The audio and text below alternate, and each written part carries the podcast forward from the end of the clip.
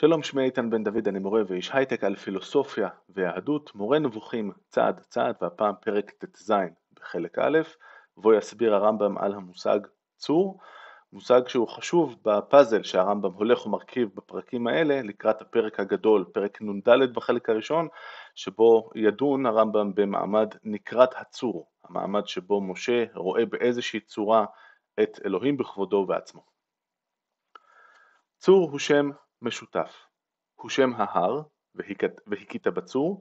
כאן הרמב"ם אה, מדבר על אה, מה שנקרא מסע ומריבה, הפעם הראשונה שמשה מכה באיזשהו סלע ויוצאים ממנו מים, לא זה שכולנו זוכרים, אלא כאן הוא באמת הצטווה להכות אה, בצור, אז הנה דוגמה, ולמה זה קשור להר? כי אה, טיפה לפני זה מדובר על אה, הצור בחורב, הצור בהר סיני.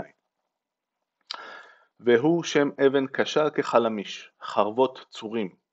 אה, כאן אה, מדובר על המעמד שבו בני ישראל אה, היו צריכים לעבור ברית מילה שנייה כשהם הגיעו סוף סוף לארץ ישראל ביהושע פרק ה'. הוא שם מכרה אשר ממנו חוצבים מחצבי מתכות. הביטו אל צור חוצבתם.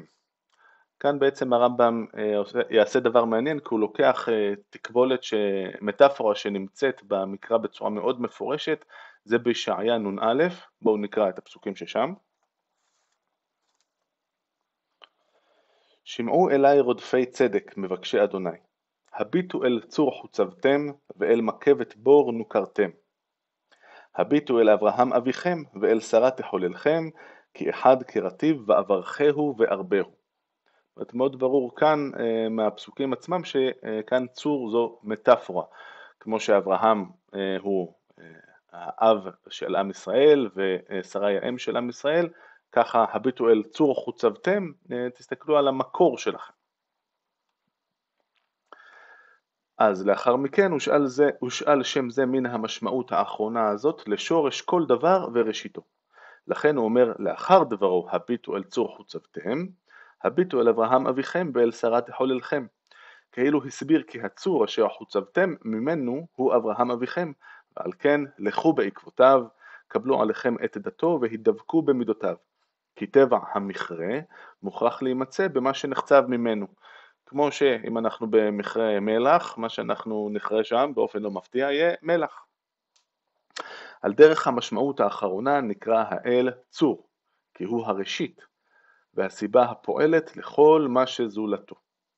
ונאמר, הצור תמים פעולו, צור ילדך תשי, צורם מחרם, ואין צור כאלוהינו, צור עולמים, וניצבת על הצור.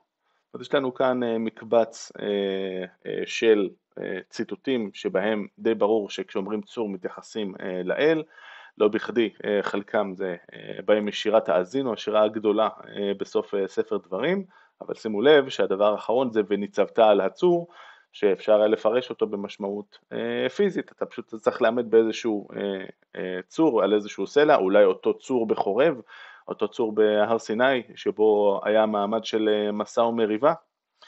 סמוך והתמד, לחשוב אותו יתעלה, את אלוהים, לראשית. כי זה הפתח אשר בעדו תגיע אליו, כפי שביארנו באשר לדבריו, הנה מקום איתי.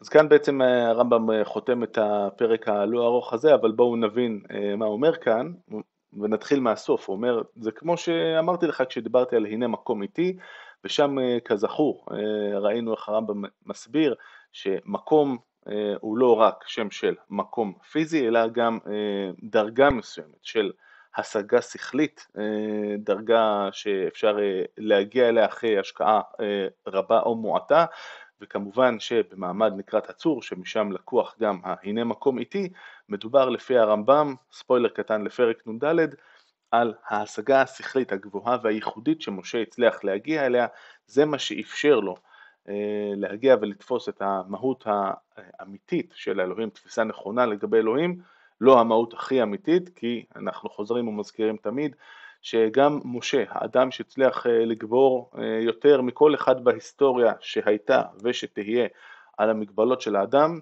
עדיין, כמו שהרמב"ם מסביר יפה בשמונה פרקים, עדיין נותרה לו מחיצה אחרונה שהוא לא הצליח לעבור, המחיצה של החומר. בתור אדם חי הוא היה נתון במגבלות של החומר ונגד זה כבר אין מה לעשות.